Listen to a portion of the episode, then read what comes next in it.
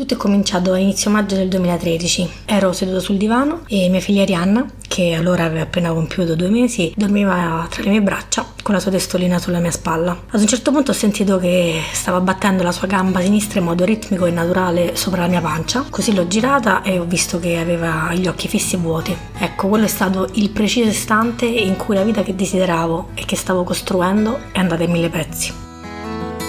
Una malattia genetica rara non colpisce solo chi riporta la mutazione, ma anche tutte le persone che la circondano, genitori, fratelli e sorelle, nonni, amici, la società intera. Questo podcast è dedicato a loro. Io sono Guido Celli e stai ascoltando raramente Viaggio intorno alla disabilità. In questo episodio il racconto di Barbara, la mamma di Arianna. Mi chiamo Barbara e ho appena oltrepassato la soglia dei 44 anni. Sono sposata con Massimiliano e sono la mamma del meraviglioso e complicato Alessandro, che ha 14 anni, della silenziosa e paziente Arianna, che di anni è 10, e del terremoto Leonardo, che è appena entrato nei terribili due. Sono impiegata part-time in un'azienda di telecomunicazioni e sono anche presidente di CDKL5 Insieme Verso la Cura, l'associazione italiana che si è posta l'obiettivo di spazzare via dalla faccia della terra il disordine da deficit di CDKL5, ossia la malattia genetica rara di cui soffre anche la mia Arianna. Quando sul tuo cammino di genitore ti scontri con una malattia genetica rara della gravità del disordine da deficit di CDKL5, non è automatico che andando in ospedale ti sappiano dire immediatamente di cosa si tratta. Capita più spesso che si sia costretti a girare diversi istituti e magari più città e solo un esame genetico può darne conferma. Attualmente la patologia non è classificata come ereditaria, ma catalogata come de novo, che in parole semplici significa sfortuna. Non si conoscono cause, non ci sono soluzioni o cure specifiche. I dottori scoprono spesso insieme a genitori e pazienti le varie sfaccettature della patologia e sempre con loro cercano di curare i vari sintomi che a mano a mano si manifestano. La diagnosi è arrivata poco dopo il compimento di un anno di vita di Arianna ed è stato contemporaneamente un momento di condanna e liberazione. Da quella verità non potevamo più fuggire però poteva essere un punto di partenza. Il giorno dopo non sarebbe cambiato nulla, perché purtroppo nella malattia di Arianna non c'è una cura, però allo stesso tempo si aprivano infinite opportunità. Coglierle non è stato semplice all'inizio e ancora oggi rimane un'attività molto faticosa, ma non sapere sarebbe stato decisamente peggio. Molti genitori si trovano a dover far fronte a questo e per loro la sfida è ancora più complessa perché devono trovare il modo di disegnare sul terreno la linea di partenza. È come camminare con una benda sugli occhi, non sai dove andare e prendere un muro in pieno viso è più frequente di quanto si vorrebbe. Ricordo molto bene quella fase del nostro viaggio, è stato un periodo confuso, un'altalena di sensazioni, speranze e delusioni. Prima di avere la diagnosi andavamo in giro alla ricerca di una risposta e quando ce ne davano qualcuna che non ci piaceva naturalmente cercavamo di trovarne un'altra, però anche in quel caso era complicato perché non c'erano delle prove. Abbiamo incontrato medici ma anche altro. Nel migliore dei casi avevamo delle ipotesi, nel peggiore ci venivano consegnate delle certezze che facevano leva sulla nostra paura e sull'ignoranza che inevitabilmente ci guidava. Per fortuna, anche se in alcuni casi forse dovrei dire per condanna, sono una persona estremamente razionale e quindi sapevo nel profondo, comunque avevo fiducia che la risposta, la vera risposta, sarebbe arrivata e sarebbe stata inequivocabile. Ed è per questo che per me la diagnosi è stato come raggiungere un traguardo e ottenere una piccola vittoria. Dopo la diagnosi, benvenuta o meno, bisogna fare i conti con la realtà. Ognuno reagisce a proprio modo. C'è chi ha bisogno di tempo per somatizzare quanto gli è piovuto addosso, chi non ci riuscirà mai e chi invece, come Barbara, non può perdere neanche un istante. Per natura credo di essere una persona pragmatica. Quando ho un problema, lo studio, lo analizzo, trovo quella che è la mia soluzione e poi vado. Anche in questo caso credo di non essermi comportata diversamente. Il giorno stesso in cui ho ricevuto la diagnosi ricordo che ero alla ricerca di informazioni. Purtroppo nessuna di quelle che ho trovato era piacevole, tranne una. Ci sarebbe stato un convegno pochi giorni dopo proprio sulla malattia di Arianna. Chiaramente eravamo lì. Durante quell'occasione abbiamo conosciuto altre famiglie, non molte in verità, ma abbastanza per decidere poco dopo di dare vita all'associazione CDKL5 insieme verso la cura. Non sapevamo da dove partire e come muoverci, ma credo che le motivazioni facciano la differenza. Si tratta di un percorso sempre in salita, però ci siamo buttati in ogni progetto e iniziativa a testa bassa, la maggior parte delle volte senza avere nessuna esperienza. Però posso dire, senza timore di essere smentita, che siamo stati bravi e ce la siamo cavata. La nostra associazione è nata nel dicembre dicembre del 2014 e nel tempo siamo riusciti a diventare un punto di riferimento per famiglie, clinici, ricercatori e case farmaceutiche e abbiamo finanziato soprattutto molti progetti di ricerca e abbiamo contribuito attivamente a creare un'alleanza internazionale formata da tutte le associazioni e fondazioni che si occupano di CDKL5. Tutto questo non fa altro che confermare che stiamo facendo bene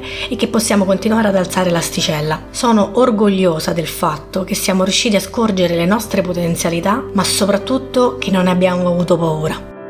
L'impegno nelle attività dell'associazione aiuta Barbara a dare un significato all'attesa e le dà la possibilità di fare qualcosa di concreto per raggiungere il sogno che coltiva dalla scoperta della malattia della sua seconda figlia. Nel frattempo, però, la vita continua e la patologia di Arianna incide in modo importante nell'agenda di tutti i giorni.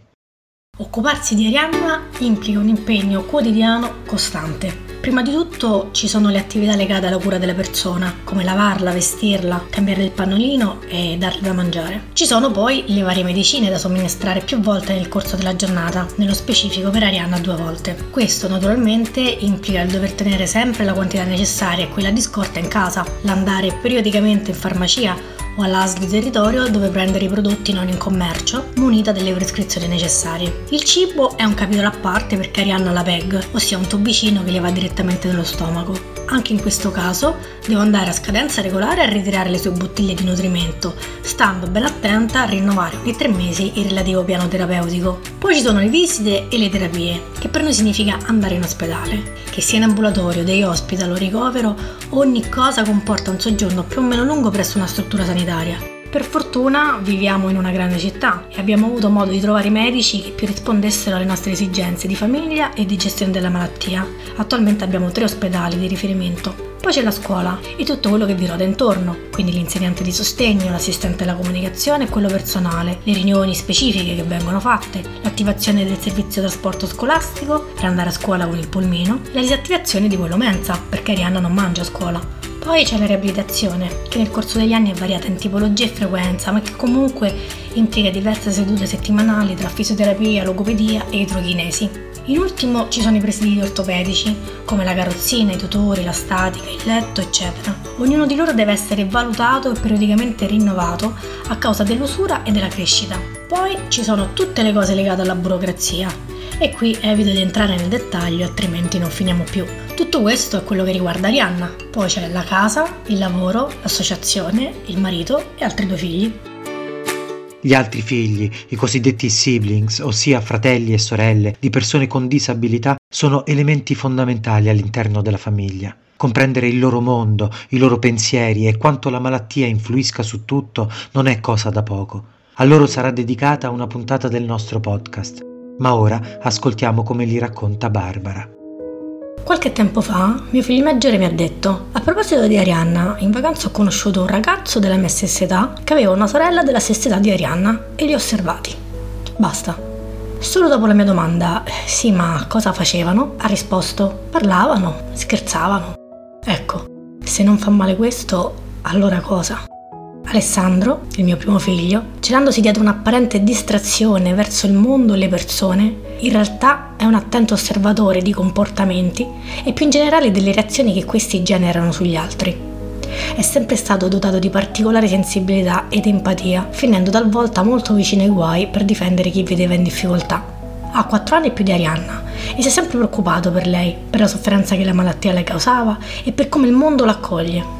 A volte sembra tenere un po' le distanze, ma controlla attentamente tutti quelli che si occupano a vario titolo del benessere della sorella, portando alla mia attenzione tutte le cose che non ritiene opportune. L'altro figlio di due anni, Leonardo, invece chiaramente ancora non ha compreso bene e mentre quando era molto piccolo si spaventava quando Arianna aveva le crisi epilettiche, adesso si ferma e aspetta. Vuole che la sorella sia dove deve essere, al suo posto, e con lei tutte le cose che le occorrono, tant'è che spesso le va a prendere e gliele mette vicino, come ad esempio fa con l'asta da quale appendiamo la sacca della nutrizione. Le mette la palla in grembo e aspetta che qualcuno l'aiuti a tirargliela. Le posa i libri sulle gambe, le prende la mano e le fa toccare le figure senza che nessuno gli abbia mai detto di farlo. Questo per me sono i siblings, un concentrato di pazienza, consapevolezza, sofferenza e amore. La malattia toglie molto, ma in qualche modo può anche dare, se si riesce a stare attenti. Avere una figlia come Arianna per me significa avere le ali spezzate. Vuol dire rinunciare a tante cose e quando non rinunci è difficile. È complicato uscire a cena fuori perché non esistono i bagni adatti a lei, oppure trovare un posto per le vacanze perché ci sono le barriere architettoniche. È difficile andare a fare visite a degli amici perché l'ascensore è troppo piccolo e a volte è difficile fare una semplice passeggiata perché sui marciapiedi ci sono le buche, ci sono le piante rigogliose o perché le macchine sono messe dove non dovrebbero e impediscono l'accesso alle rampe. Alla fine sono arrivata a stilare una lista mentale di quello che è fattibile e piacevole, di quello che è complicato però è necessario fare e delle cose da escludere a priori, perché anche se sembrano in un primo momento giuste, in realtà poi porterebbero un malessere generale di tutta la famiglia. Avere una figlia come Arianna per me significa apprezzare le piccole cose che in realtà piccole non lo sono affatto, come un sorriso, una giornata senza crisi, una notte tranquilla, un dente da latte che cade e perfino una febbre alta per via dell'influenza. Avere una figlia come Arianna vuol dire, per me, imparare a dare il giusto peso ad ogni aspetto della propria vita, e quindi il lavoro, gli amici, la scuola, la famiglia. Avere una figlia come Arianna mi ha fatto aprire di più verso il mondo e le persone. Sebbene ammetto che la cosa non sia stata proprio immediata, con il tempo ho compreso più di me fermandomi ad ascoltare gli altri le loro vicissitudini, che, seppure diverse dalle mie, richiedevano di essere raccontate tanto quanto la mia storia. Quando metti al mondo un figlio, dai la tua vita in prestito, tu non vieni più al primo posto, i bisogni di qualcun altro diventano più importanti dei tuoi. Poi nel corso del tempo le necessità cambiano, aumentano, diminuiscono, fin quando tuo figlio non lascerà il nido. E sebbene una parte di te rimarrà per sempre con lui, inevitabile, tu potrai nuovamente riprendere possesso della tua vita. È un processo in divenire. Con la nascita di un figlio con una malattia come quella di Arianna, invece, la tua vita non puoi permetterti di darla semplicemente in prestito. Devi dirgli addio e far fronte a una situazione che non cambierà mai. Sei obbligato a guardare in faccia ogni giorno un per sempre doloroso che non prevede evoluzioni. La salute psicofisica per una mamma che deve affrontare la malattia di un figlio è fondamentale. Senza un equilibrio è difficile trovare degli attimi di serenità o le giuste motivazioni per far fronte ai mille imprevisti di una qualsiasi giornata. In tutta onestà, devo dire che in questi ultimi dieci anni ho trascurato non poco la mia salute. Visite che dovevano essere fatte sono state rimandate e rimandate più volte. L'istinto mi ha sempre portato a piazzarmi all'ultimo posto in classifica delle necessità, questo però penso sia nella natura di mamma. Lo fai quando di figlio ne hai uno, figurarsi quando ce ne sono tre, e uno di questi ti impegna come altri quattro messi insieme. Ma questo non deve essere una scusa. E così, piano piano, ho ripreso, o meglio, sto ancora riprendendo in mano, le cose lasciate in sospeso. Razionalmente so che senza prendermi cura di me è difficile occuparsi in modo corretto degli altri, ma un conto è la teoria e uno la pratica in una situazione come quella in cui mi trovo è facile dimenticarsi di sé, anche semplicemente perché il tempo che rimane, dopo tutto il necessario, è veramente poco. E allora ho dovuto trovare un modo per ricordare costantemente a me stessa che non sono soltanto la mamma di Arianna, ma anche Barbara. Nel corso della mia vita non ho mai fatto molto con i miei capelli, li ho tenuti lunghi da piccola e poi cortissimi dai 19 anni in su, ma il colore è stato sempre il mio, un biondo cenere al quale ogni tanto facevo qualche mesh. Da quando è nata Arianna, invece, difficilmente ho i capelli dello stesso colore per più di un mese, se non in estate, in cui mi permetto un sobrio biondo ossigenato. Dall'autunno in poi si parte con i rossi, viola, rosa, verdi, mirtillo e lampone, uniformi, mesciati e due sfumature. E non è perché sono un esibizionista o una persona che ha il coraggio di farlo, come molte persone mi hanno detto. Questo è il mio stratagemma, è il modo che ho trovato per ricordare a me stessa che nonostante tutto sono ancora viva mi guardo allo specchio e il mio promemoria è lì davanti ai miei occhi, ogni giorno, e non posso far finta di non vederlo.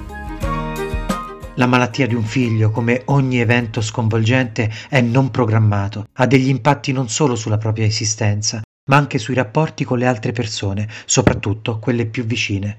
Ci sono coppie di genitori che non riescono a contrastare l'onda d'urto e altre che invece trovano nuovi equilibri.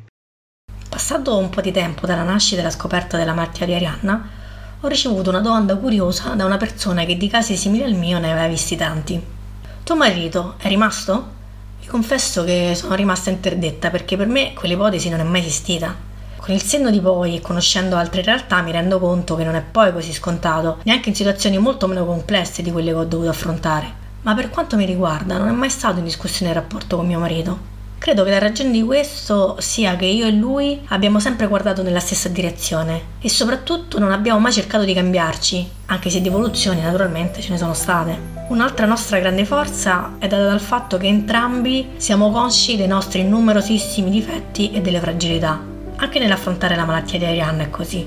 Ognuno dei due ha il suo modo di farlo e l'altro cerca di comprenderlo ed essere un sostegno in caso di bisogno. I momenti di sconforto e le giornate negative possono essere molteplici e le motivazioni possono essere le più disparate. In base al vissuto quotidiano può cambiare anche la visione del futuro.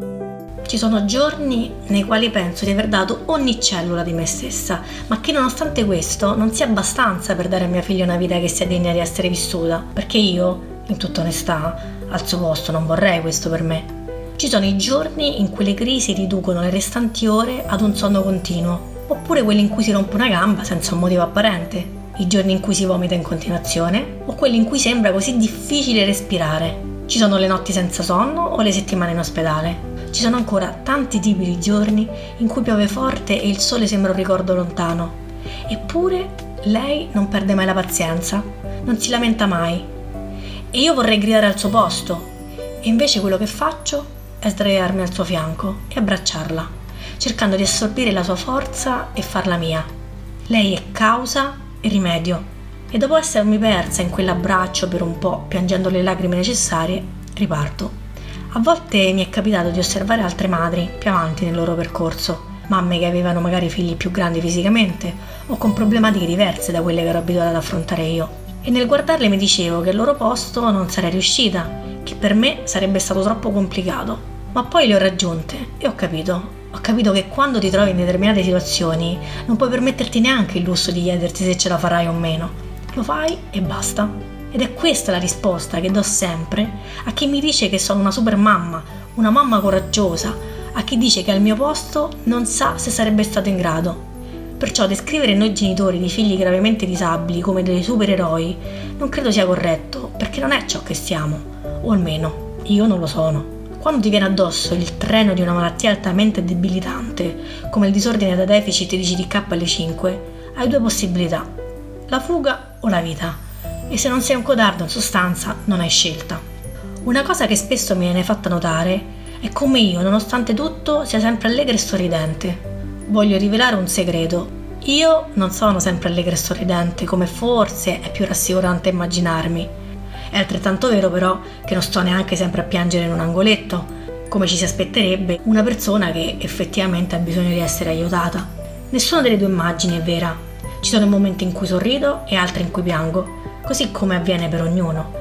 E per quanto io odi la parola normale, perché è un termine limitante che annulla ogni peculiarità, posso dire di essere normale come qualsiasi altra persona che vive sul mio stesso pianeta, o forse meglio, potrei definirmi diversa e unica come chiunque altro. Due persone quando si incontrano pongono delle domande al proprio interlocutore. In un tempo più o meno breve si interessano uno alla vita dell'altro. A volte le domande sono semplici, altre richiedono risposte più articolate. Ci sono delle domande poi che in apparenza sono innocue, ma che in realtà aprono delle finestre su un mondo complesso. La domanda più innocente e frequente del mondo è come stai? Questo credo sia in assoluto per me il quesito più difficile al quale dare risposta. Ogni volta mi chiedo se sia il caso di dire la verità. Alla fine però opto sempre per la consueta menzogna. Bene, grazie. Questo però non è perché voglio nascondere qualcosa a qualcuno. Ogni giorno porta con sé tanti problemi e innumerevoli pensieri. Alcuni sono risolvibili, altri meno, altri ancora per niente. Ci sono i giorni in cui vorrei stare solo sola e svuotare la testa, dimenticare chi sono e chiudere gli occhi. In altri invece sento che potrei spaccare il mondo e che a tutto quello che già faccio dovrei aggiungere altro perché così non è ancora abbastanza. Ci sono i giorni in ospedale in cui il tempo si dilata e noto ancora di più come la mia quotidianità sia diversa da quella di tanti altri e a volte mi scopro a invidiarli. Ci sono giorni in cui so di non poter cedere e altri in cui non ne concepisco neanche la possibilità. Ci sono i giorni in cui il buio è così potente e altri in cui i miei pensieri vengono inondati dalla speranza. Mia figlia non parla, non cammina, non afferra gli oggetti con le mani, mi rivolge sguardi fugaci. Ogni tanto fa qualche sorriso e non piange mai. Ariana mangia attraverso un tubo che le arriva direttamente allo stomaco. Sulla carrozzina un supporto che le tiene la testa dritta perché tende a lanciarla in avanti. Quasi ogni giorno ha delle crisi epilettiche, spesso più di una, e quindi sarebbe più opportuno dire che ogni tanto ci sono giorni in cui non ne ha. Questa però è la mia quotidianità e ora che ho pronunciato queste parole ad alta voce, penso che probabilmente avrà fatto più male a te ascoltarle che a me dirle, perché io in fondo mi sono abituata. Questo però non significa che l'abbia accettato, questo non accadrà mai. Ogni volta che vedo Rihanna sbiancare, osservo i suoi occhi cerchieri di viola che prendono direzioni indescrivibili, guardo i suoi lineamenti deformati e ascolto le sue urla cariche di sofferenza, io mi riempio di rabbia e dolore, impotenza e nuova determinazione. Come si può rimanere indifferenti e immobili rispetto a tutto questo? Se si trattasse di tuo figlio, cosa faresti? Per me la risposta può essere una e una soltanto, l'impossibile contro ogni previsione o aspettativa, motivata da ogni sguardo di pietà o compassione. Nonostante ogni giorno che passa sia una parte di vita non goduta che si aggiunge al passato e un'altra piena di progetti tolta al futuro, io continuerò a dare tutta me stessa finché ne avrò la forza, perché alla fin fine sono troppo determinata per perdere. Se vuoi metterti in contatto con Barbara, puoi farlo su Telegram all'indirizzo Barbara Verdirame. Se invece vuoi scrivere all'associazione CDKL5 insieme verso la cura, puoi farlo all'indirizzo soci.cdkl5 at gmail.com. Per ascoltare gli altri episodi del nostro podcast, clicca sul pulsante Segui e poi sulla campanella per essere avvertito ad ogni pubblicazione. Per saperne di più sulla patologia di cui soffre Arianna o dell'associazione CDKL5 Insieme verso la cura, se desideri aiutare Barbara e tutti gli altri genitori a sconfiggere più velocemente il disordine da deficit di CDKL5, vai sul sito www.cdkl5 insieme verso la cura.it oppure seguici sui nostri social. Ci trovi su Facebook, Instagram, YouTube, X e LinkedIn. Ci farebbe piacere ricevere un tuo commento a questo episodio o a tutta la serie ma anche conoscere la tua storia se avrai voglia di raccontarcela. Per farlo puoi utilizzare gli strumenti messi a disposizione dalla piattaforma di ascolto che stai utilizzando oppure uno dei nostri canali social. Puoi comunque trovare tutte le informazioni in Sinossi. Grazie. CDKL5 insieme verso la cura.